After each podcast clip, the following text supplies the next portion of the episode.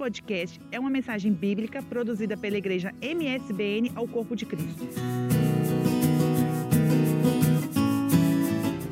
Meus irmãos, bom dia na paz do Senhor, amém. Você que está sentado, por favor, tome a sua Bíblia e fique em pé. Deixe-me ler um texto da palavra de Deus com você e você poderá tomar o seu assento. Nós vamos ao Evangelho de Jesus Cristo segundo Lucas, capítulo 17.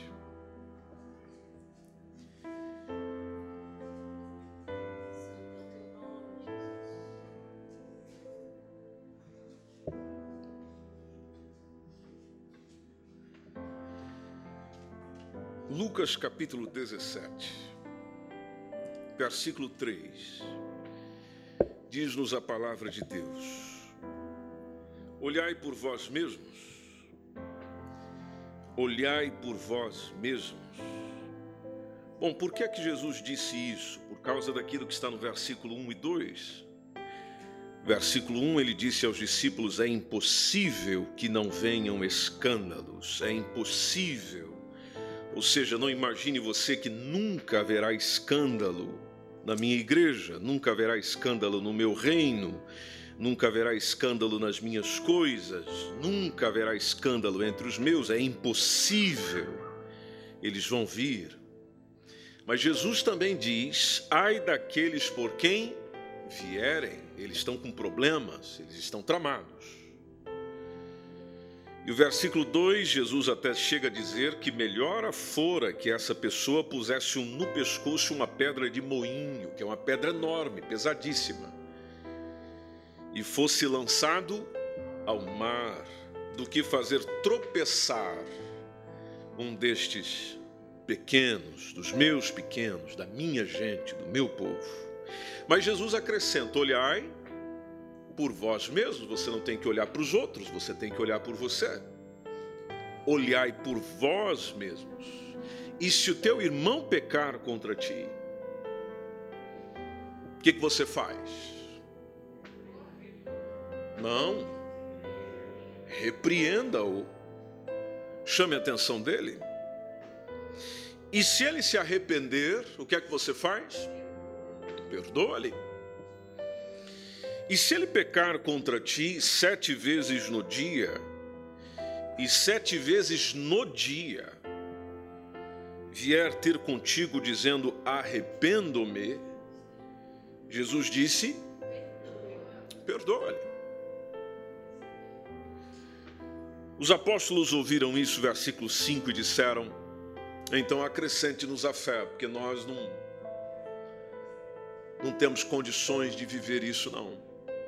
Versículo 6, o Senhor respondeu: Se vocês tivessem fé como um grão de mostarda, coisinha pequena, pequeniníssima, vocês diriam a esta moreira que está aqui pertinho: Desarraiga-te daqui, planta-te no mar, e ela vos obedeceria. Ou seja, isso aconteceria se pelo menos a fé de vocês fosse pequena mas aí Jesus diz qual a dificuldade que nós temos de desenvolver a própria fé a partir do versículo 7, quando ele fala: se vocês tiverem um servo a lavrar, um servo a apacentar o gado, e aí você se volta para o servo, porventura você diz a ele: olha, chega-te aqui, assenta-te à mesa.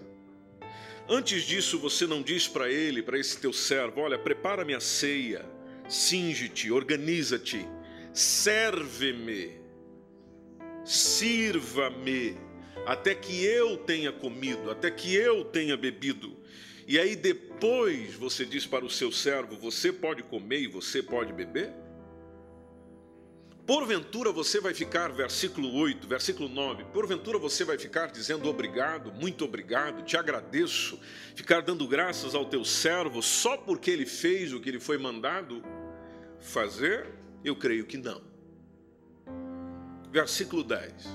Assim também vós, quando vocês fizerdes, fizerdes tudo, fizerdes tudo o que vos for mandado, só me resta dizer: eu sou um servo, eu sou um servo inútil.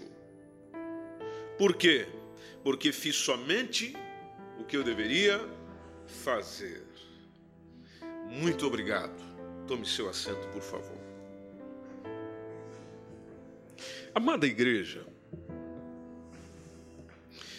Jesus sabia quão maléficos são para nós algo que é desafiante para mim, eu tenho aprendido muito com isso e eu creio que também é desafiante com vocês, que é o ressentimento.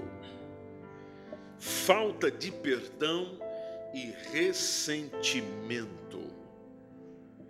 Nos últimos anos, o Espírito Santo trabalhou muito comigo nesse sentido. Eu sou colérico. Eu não sei se você já estudou sobre temperamentos ou a teoria dos temperamentos, mas o colérico, e esse é o meu temperamento, é o cara ou a pessoa dura. É aquele que, se você falhar com ele, se você machucar o coração dele ou dela, ele faz todo o possível para que você sofra. Ele faz todo o possível para que você pague pelo que está fazendo. Esse é o meu natural, colérico, rocha colérico. E uma das coisas que o Espírito Santo trabalhou muito comigo, precisamente na área pastoral e ainda continua, porque ele tem muito trabalho para fazer, é o do guardar ressentimento ou falta de perdão. Porque a Bíblia mostra que a raiz de amargura é um mal que deve ser evitado a todo custo. A todo custo. Se você, por exemplo, ler comigo, vamos à Bíblia. Efésios capítulo 4 e o versículo 31, o que é que nos diz esse texto? Efésios 4 e 31 diz-nos a palavra do Senhor: toda amargura, toda amargura, o texto já começa aqui.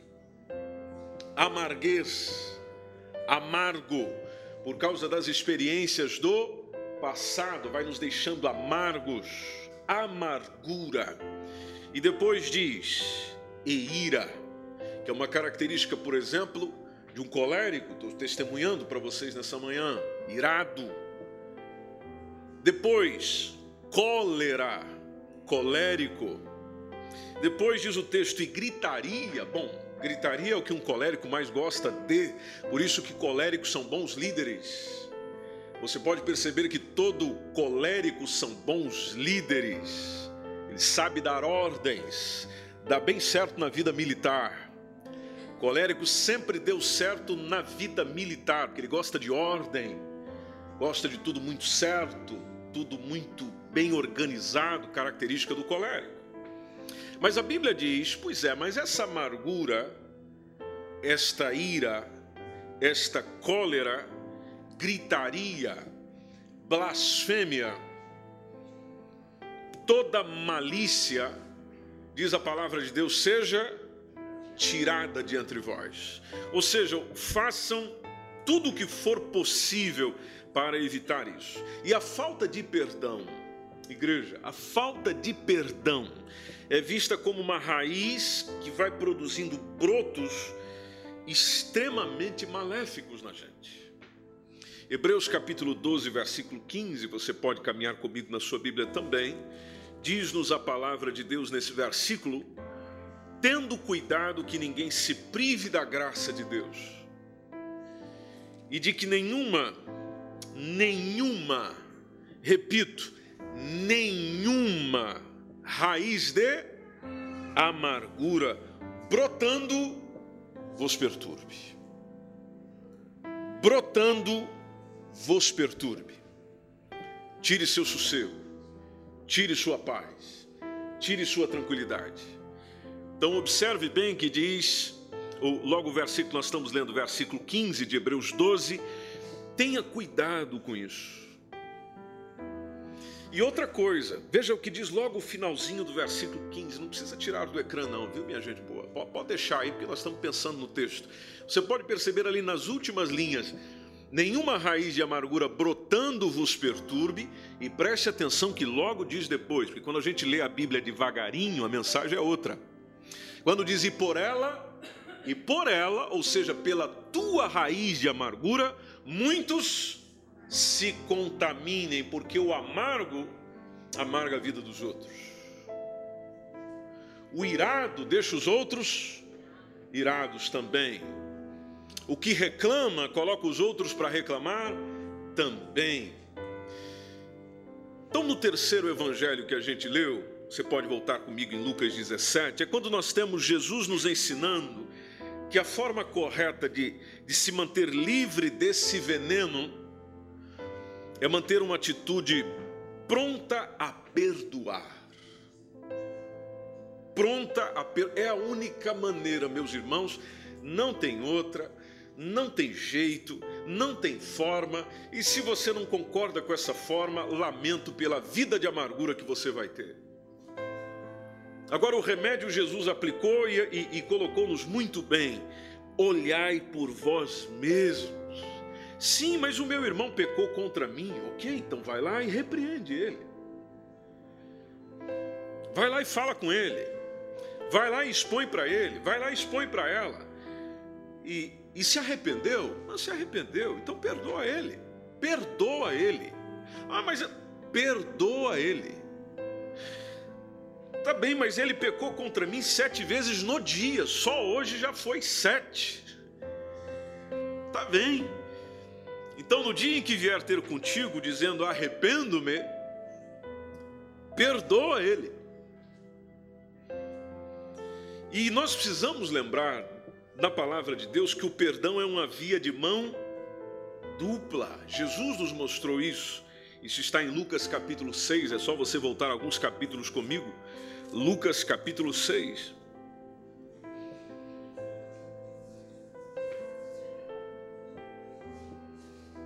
Olha ali comigo a partir do versículo 34. Aliás, a gente pode tomar desde o Aliás, aqui tem tanto texto bom que a gente nem sabe qual que pega. Veja desde o 31. Assim como você quer que os homens vos façam, da mesma maneira fazei-lhes vós também. Ou seja, começa consigo. Bom, eu não tenho dificuldade de amar quem me ama. Jesus falou: Pois é, se você amar quem te ama, que recompensa você tem? Os pecadores fazem o mesmo que você verso 33. Se você faz bem só para quem faz bem para você, que recompensa você tem? Disse o nosso Senhor. Os pecadores fazem o mesmo. Se você empresta, verso 34, só de quem você espera receber, estou a fazer para ver se eu recebo, bom, que recompensa você tem? Por que, Jesus? Porque os pecadores também fazem isso, e inclusive eles tornam a receber outro tanto, disse o nosso Senhor verso 35. Amai quem não te ama. Quem não me ama? Quem não me ama? Quem é que não me ama? Disse Jesus. Amai os vossos inimigos. Então quem é que não me ama? Quem é meu inimigo? Quem é minha inimiga? Jesus diz: Pois é, ame ele, ame ela, faça bem para ele, faça o bem para ela, empresta para ele, empresta para ela, e sem esperar nada em troca. Se você fizer isso, disse Jesus, aí sim é que será grande o teu galardão. Aí sim é que você está bem. Aí sim é que você está no bom caminho. E veja o que diz logo após o nosso Senhor: E serei filhos de quem? e sereis filhos do Altíssimo, ou seja, você está sendo filho de Deus quando faz isso. Porque Ele é benigno até para com os ingratos e até para com quem é mal. É assim que Deus é. Por isso que Jesus acrescenta no 36: então sede, pois, misericordiosos, misericordiosos, que o vosso Pai é misericordioso. Aí o verso 37, não julguem, não julguem, não julguem, e vocês não serão julgados. Não condene, e você não será condenado. Solte, que naturalmente você será solto. Alguns preferem dizer libere, libere perdão, irmão. Já ouviram isso? Libere perdão, irmã. Sim, faz todo sentido, porque se você libera perdão,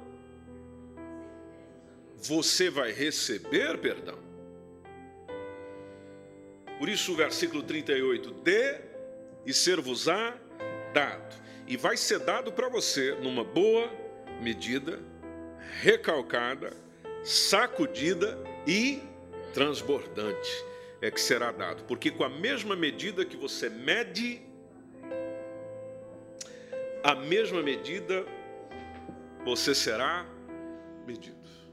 Então, quando Jesus ensinou sobre o perdão, por exemplo, na oração do Pai Nosso, Jesus foi categórico em dizer que quem não perdoa, quem não perdoa, por isso que eu digo para vocês que essa mensagem, ah, nos últimos anos, que o pastor é um cara muito machucado. Por isso que eu digo para vocês que muito disso o Senhor trabalhou e continua trabalhando comigo na área pastoral. Eu precisei chegar nessa missão e função e vocação para viver isso aqui. Porque o pastor é um cara machucado todo dia. Todo dia alguém mete alguma coisa nele, alguma faca nas costas dele. Todo dia. Todo dia ele tem um assunto para chorar. Todo dia ele tem uma traição de alguém. Todo dia ele tem alguém abandonando ele. Todo dia. Então, quando você olha para, por exemplo, a oração do Pai Nosso, quando Jesus deixa muito bem claro em dizer que quem não perdoa também não será perdoado, eu pensei, não, eu quero ser perdoado, Senhor. Como está no, no Mateus 6,15, né?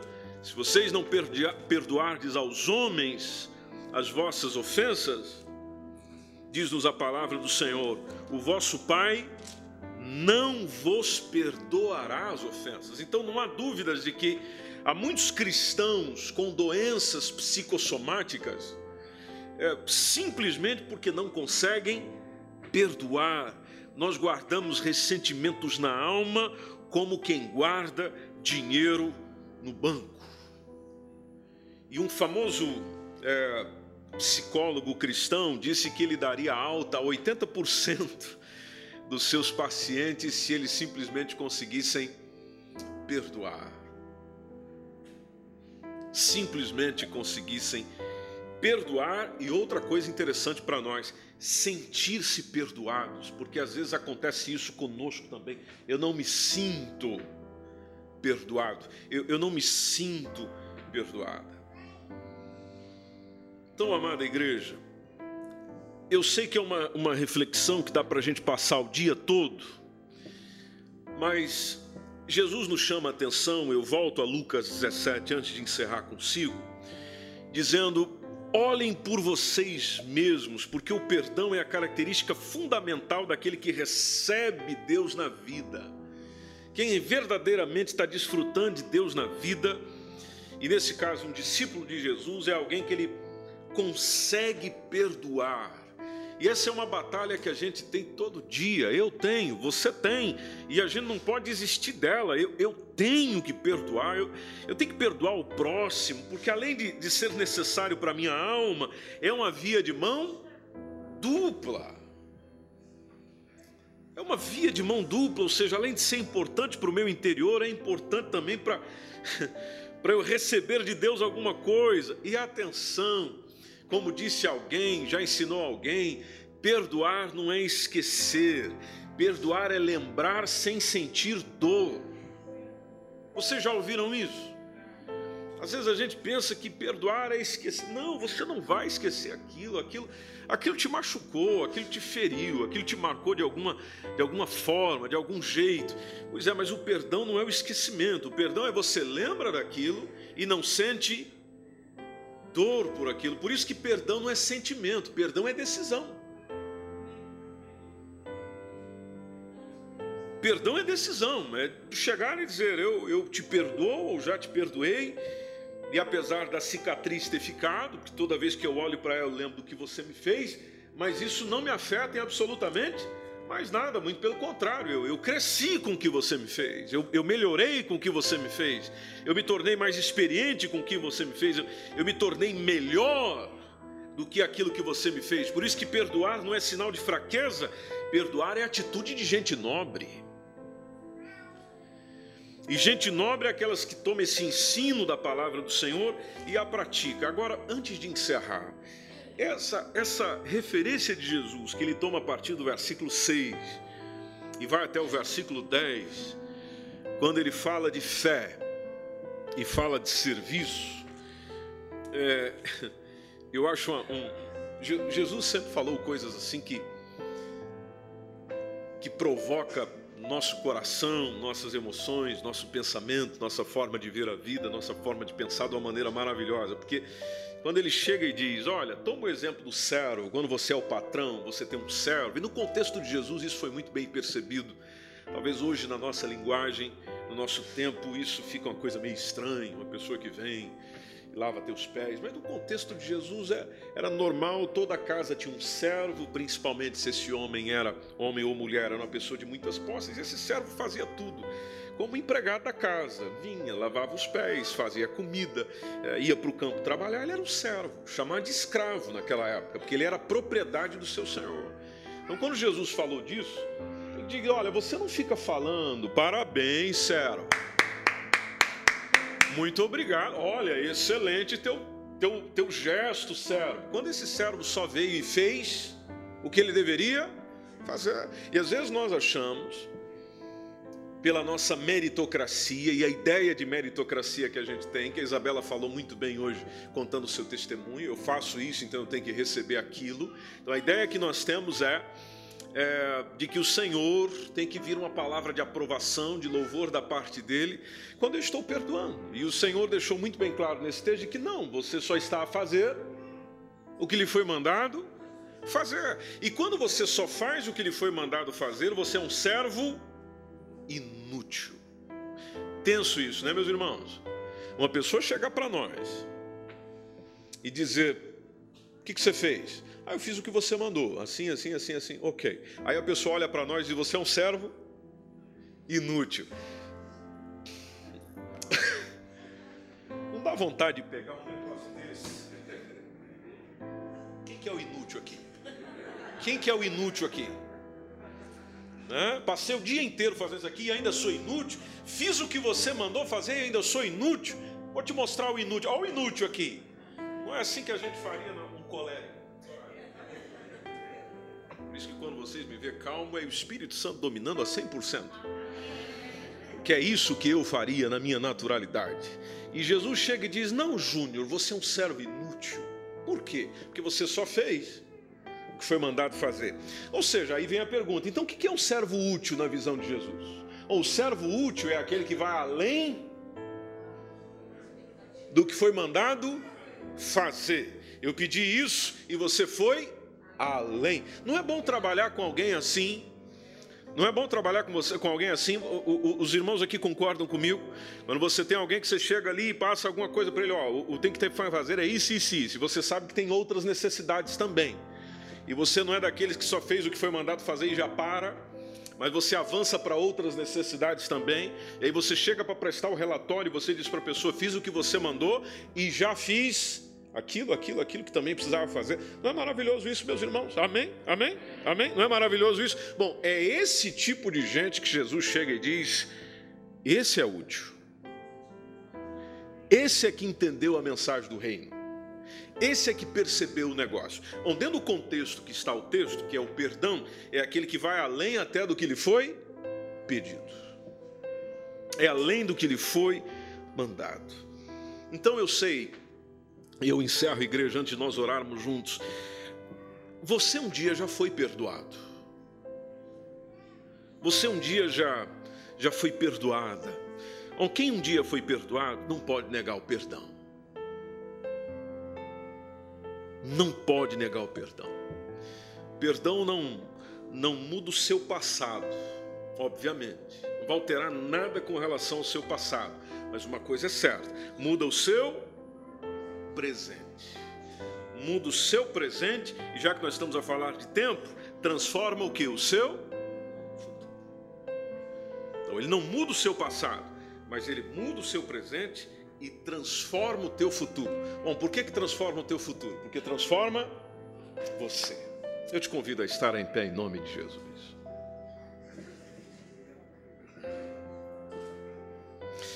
Eu julgo que esse é um assunto que todos nós precisamos melhorar.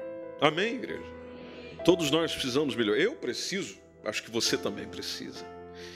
Por isso, essa oração é para ser feita por todos nós. Por isso eu vou abrir oportunidade para alguém que está entre nós. Não vou dizer nomes, eu vou abrir oportunidade para alguém. Para que você nos lidere nessa oração. Você diga nesta oração o que você sente de dizer, obviamente diante do Senhor, porque você não está orando para a igreja, está orando para o Senhor, mas está liderando a igreja na oração. E peça pela igreja também. Você não centralize só em você, dizendo, Deus me ajuda com isso. Não, ore pela igreja também. Porque Jesus sabia e sabe o quanto isso nos afeta. Mas Ele também tem remédio para cada um de nós.